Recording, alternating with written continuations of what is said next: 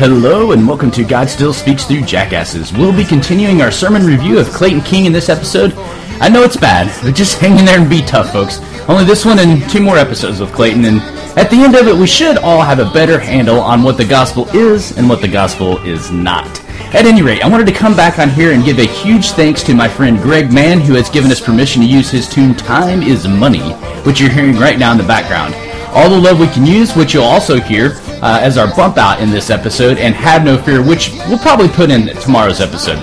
You can check out Greg's work on all the major music outlets, including iTunes and Amazon. Just do a search for Greg with one G, Mann, that's M A N N with two N's. You can also follow Greg on Facebook and see what this creative genius is up to. And as always, I want to thank Cody F Miller for the use of his painting entitled Balaam that serves as the artwork for the podcast. You can check out Cody's work at w w w dot cody f miller dot com. And thanks, as always, to my ministry coach, Gene Talley. If you're looking for ministry coaching of pure awesomeness, please contact Gene at rev talley at gmail dot com. That's R E V T A L L E Y at gmail dot com.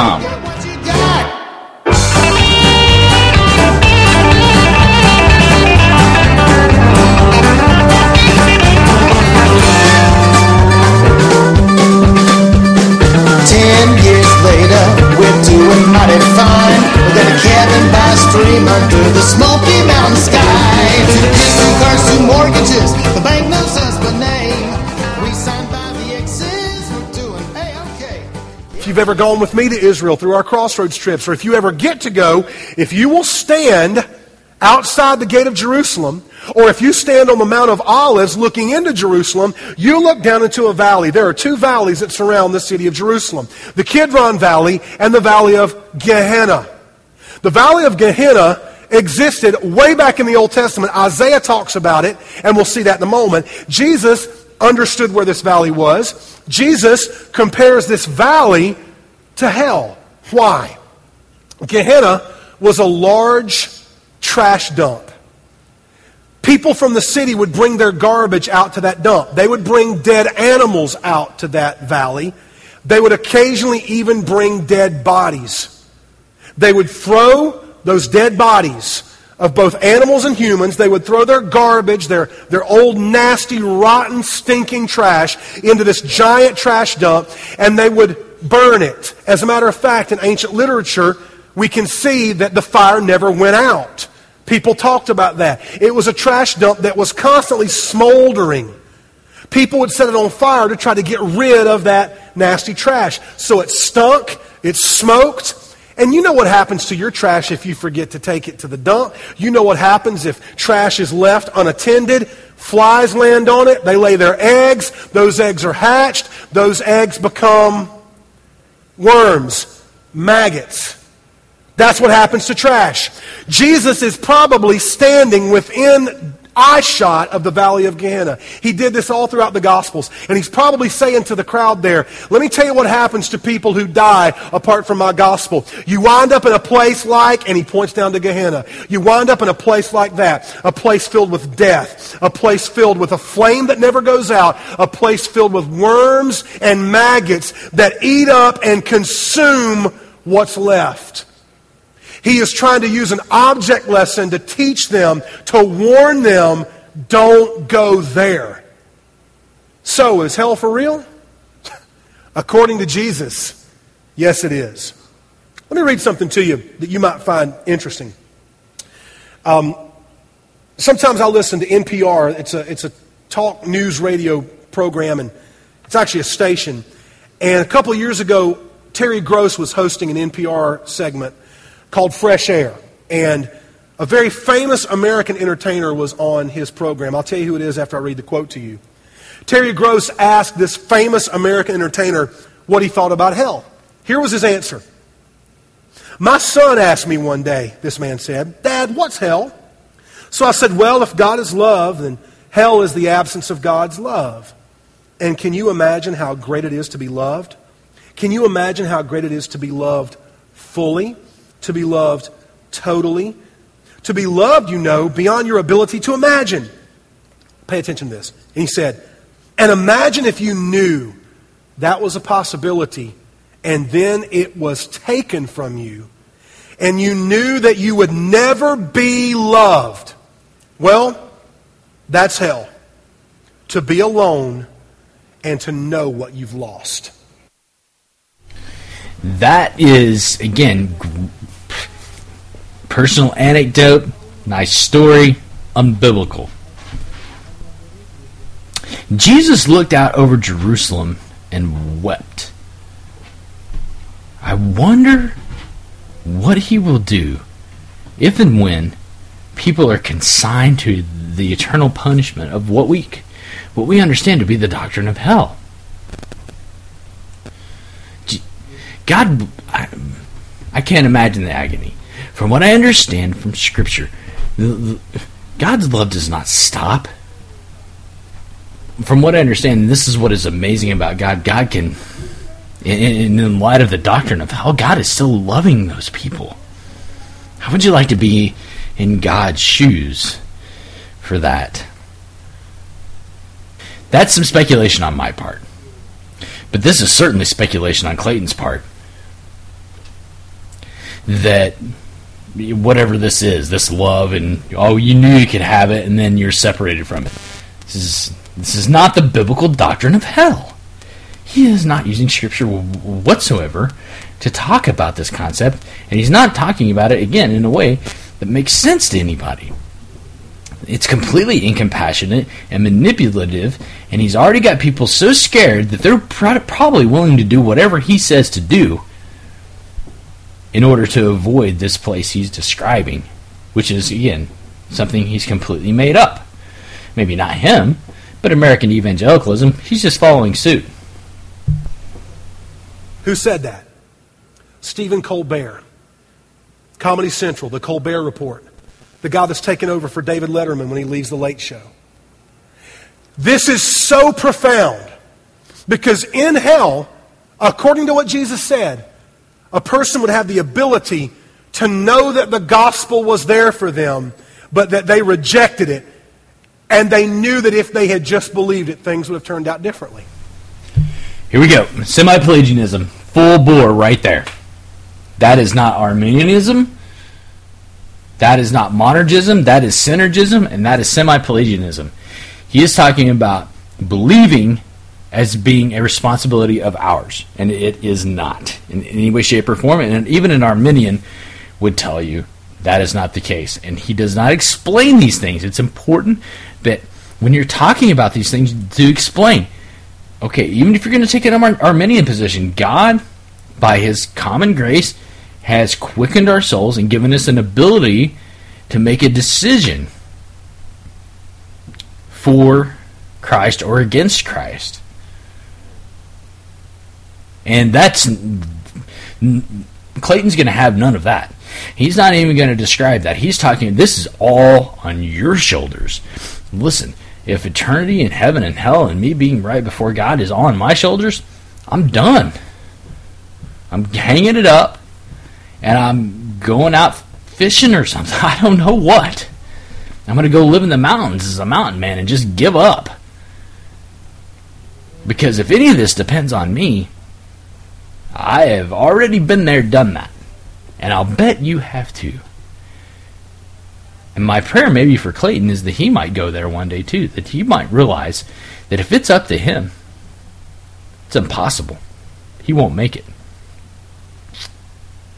So, at any rate, this whole notion of belief, of doing, of repenting being on us is going to be a, th- a theme throughout this sermon.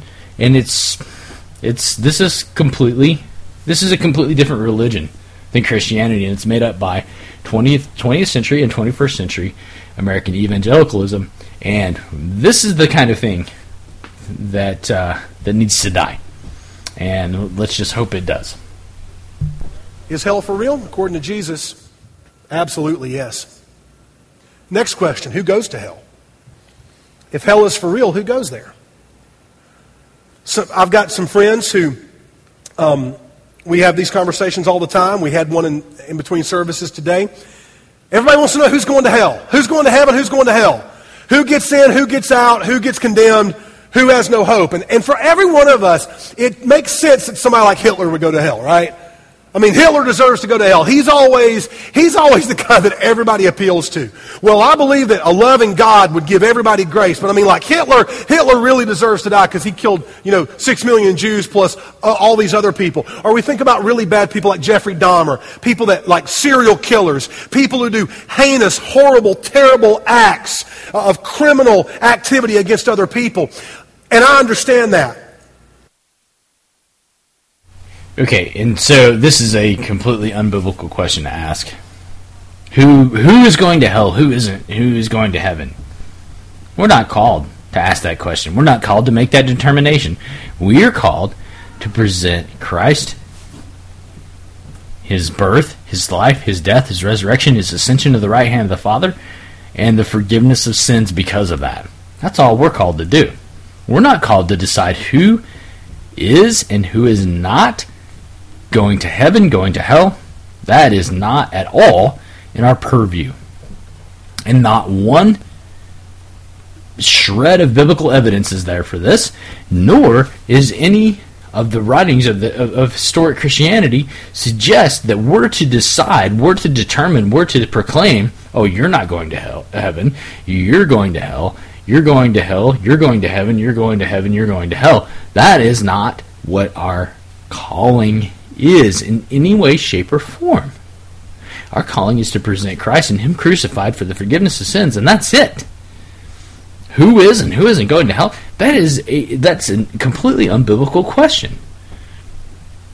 But it's in keeping with Clayton's sermon here because his entire sermon is a, is a different religion. I don't know what religion this is, but uh, evidently at NewSpring there, they're starting a new religion, and they've got their own doctrines to teach. And, um, yeah, I'm not going to speculate on why they are teaching these new doctrines um, this, to start this new religion. Uh, but it's very popular. You've got several thousand people showing up to be a part of this new religion. But this is not biblical Christianity, nor is it historic. But I want us all to realize that even though I'm not Hitler, without the grace of God, I have the ability and the propensity, left to my own sinful ways, I could become as evil as anybody who has ever lived. Right. Again, unbiblical, weak law, and no gospel. He said he, he's got the propensity, he's got the potential. No, Clayton, you are just as much of a sinner as Hitler, Dahmer. Take your pick. You are just as much of a sinner as any of those people. There are not... God does not... Forgive me for being cliche, but God does not grade on a curve. Just because you, in your estimation, are better than Hitler or Dahmer or whatever, that's irrelevant. According to according to the Scripture, your sin deserves death. You are just as bad as any sinner that ever lived. You, you, propensity, potential, the, the, those sorts of things don't. You are, Clayton, you are the same kind of sinner that Hitler or any anybody else that has ever lived on the face of this earth is.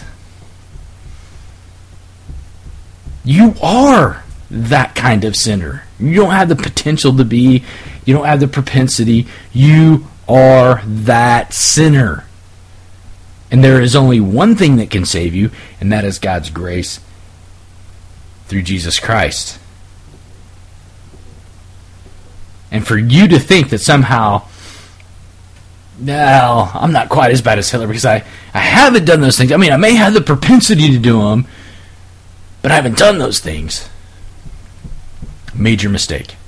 Because the Scripture doesn't teach this. The Scripture teaches us that all have sinned and fallen short of the glory of God. Paul was a murderer of Christians. Alright, you are in the same boat as Paul, Hitler, Dahmer. Name your sinner. Me, you, anybody. And for you to presume that somehow you've only got the propensity to be that kind of sinner is not only unbiblical, but you're lying to yourself, and you're lying to the people you're speaking to. And it's our offense against an eternal holy God that brings his wrath. But who goes to hell? Who really goes there? Well, well, the answer in Scripture is very simple. It's not that good people go to heaven and bad people go to hell. Forget that nonsense. That's not in the Bible. That's not taught by Jesus. That's not true. Let me tell you what, if that was true, we would all go to hell. Now, this is where it gets really confusing, because what he just said there was true. But he's going to go on through his sermon and talk about behavior and moralism and da-da-da-da-da-da-da, and it's up to us to make the right decision and all these sorts of things. But what he just said there was a, a, a little gospel nugget. You know, if it, if, it, if it depended on our goodness, then we would all be screwed. We'd all be going to hell, right? But this is extremely confusing. So which is it, Clayton? Is it that we all deserve hell, and that and that only by God's grace and, and through the faith that he gives us that, that, that we might find favor with God? Or is it this other thing where it's up to us, that where we decide, we do, we repent, quote, repent of sin, we quit partying, we quit drinking, we quit doing, having sex with certain people, that it depends on us? Which is it? If good people went to heaven and bad people went to hell, we'd all go to hell because we're all bad. The Bible says there's none righteous, no, not one. For all have sinned and fallen short of the glory of God. Isaiah says that our good works are like filthy rags compared to God's righteousness. So you better not be banking on your good deeds to get you into heaven, because they won't. Right. Perfect. Yep. Absolutely true. This is the part he hit right. Why isn't he talking about this throughout his entire show? It's very confusing, because he's going to start talking about, okay, well, okay, but you, you better not bank on your good works to get you to heaven. But then he's going to talk about this repentance thing in a little while, where it really does seem like it depends on how you behave whether, for whether or not you'll go to heaven. So I don't get it. Let's see what plays out. Because you're not good, neither am I, apart from God's grace. So who does go to hell? Bad people? No. Unrepentant sinners and Satan. That's who goes to hell. Unrepentant sinners. Stubborn, hard-headed, proud, arrogant. Those people that refuse to let Jesus take their sin away and demand that they pay the penalty for their own sin. And the devil. Let's look at some scripture. Let's go to Matthew twenty-five, thirty-one through forty-six. This is what Jesus said. Okay, see, even that statement is confusing. The proud, the arrogant, this is all behavior stuff. So so what is it? Is, is it Jesus that does the work? Is it God who does the work? Or, or is it us not being proud, not being arrogant, believing? Even that's an act of works. So what, which is it, Clayton? Is it is it up to us, or is it up to God? He's predicting the end of time. When the Son of Man comes in his glory and all the angels with him, he will sit on his glorious throne. Notice that when Jesus comes back, he's not coming back to take sides. He's coming back to take control. All the nations will be gathered before him, and he will separate the people one from another as a shepherd separates the sheep from the goats. He will put the sheep on his right. That's the, the place of power and, and, and authority, the place of favor. And the goats on his left. Then the king will say to those on his right, "Come, you who are blessed by my Father. Take your inheritance, the kingdom prepared for you since the creation of the world." Do not miss this. God pre- prepares heaven for us. God has been doing that for eternity. Jesus even said that to his disciples. God did not prepare hell for us. He prepared heaven for us. "For I was hungry, and you gave me something to eat. I was thirsty, and you gave me something to drink. I was a stranger, and you invited me in. I needed clothes, and you clothed me. I was sick, and you looked after me. I was in prison, and you came to visit me." Then the righteous will answer him, "Lord," remember, this is a this is a kind of like a pre-look into Judgment Day. "When did we see you hungry and feed you, or thirsty and give you something to drink? And when did we see you a stranger and invite you in, or needing clothes and clothe you? When did we see you sick or in prison and go to visit you?" The king will reply, truly I tell you, whatever you did for one of the least of these brothers and sisters of mine, you did for me. So there is a correlation between what we do and where we go. Wow. There's a correlation between what we do and where we go. If that's true, Clayton, I am in big trouble. And guess what, brother? So are you. Now, you just said heaven depended on how righteous or good we are. You just said then we would all be in big trouble, basically. And now you're saying that what we do and where we go have a correlation? You better try re-examining that scripture and exegeting it properly. Where, what we do and where we go have a correlation. If that's true, then we're all in big trouble, just like you just said, Clayton. So what gives? What is going on here? Is it? Does it have to do with what Christ did for us, or does it have to do with what we do? Which is it? That's what's confusing about this message. Then he will say to those on his left, remember now, this is the goats. These are the people that are that are that are being judged by their deeds, and they have now been judged to condemnation. He'll say to those on his left, depart from me, you who are accursed. Remember what Stephen Colbert said? The absence of love, knowing that God loved you unconditionally and then being separated from it forever, that's what hell will be. When the loving God who graciously sent Jesus to die on the cross to take our sins away from us, who is pursued you with his love and given you opportunities to repent and respond to the gospel, finally says to you, you would not repent, you would not trust me, so you get what you want. You get you get life without me. Right. Again, you. You've got to. You've got to believe. You've got to do this. You've got to do that. It depends on you. The rich young ruler again comes to mind. Lord, what must I do to be saved? And Jesus essentially says, if you're depending on what you do to be saved, you might as well forget it. And Clayton is clearly drawing that distinction. It depends on what you do, what you believe, what it's, it's, it's, it's up to you. Has nothing to do with what Jesus did. Has nothing to do with what God has done. It's nothing to do with what Jesus has done for us. It has everything to do with, with what you do. This is the Pelagian heresy. We we dealt with this almost two thousand years ago, people. Why is this the popular Christian bent in North America? Pelagianism. A heresy that we kicked out centuries ago, millennia ago. It's up to you. If it's up to me, Clayton, I'll see you in hell because we're both, that's where we're going. If it's up to us. You get eternity without me. Depart from me. Now it's time. You wanted to do it your way? Here you go. Depart from me, you who are cursed, into the eternal fire prepared for the devil and his angels. The fire of hell was not prepared for you, so don't go. Hell is not meant for us. It was meant as an eternal punishment for Satan rebelling against God, trying to become God himself. For I was hungry and you gave me nothing to eat. I was thirsty and you gave me nothing to drink. I was a stranger and you didn't invite me in. I needed clothes and you didn't clothe me. I was sick and in prison and you did not look after me.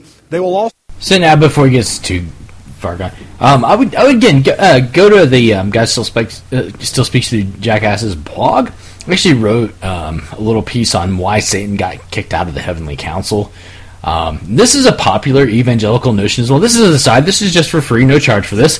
Uh, but um, I don't be- I don't see in Scripture that the reason Satan got kicked out of the Heavenly Council was because he was trying to seek God's throne or seek God's power. I don't think that's it.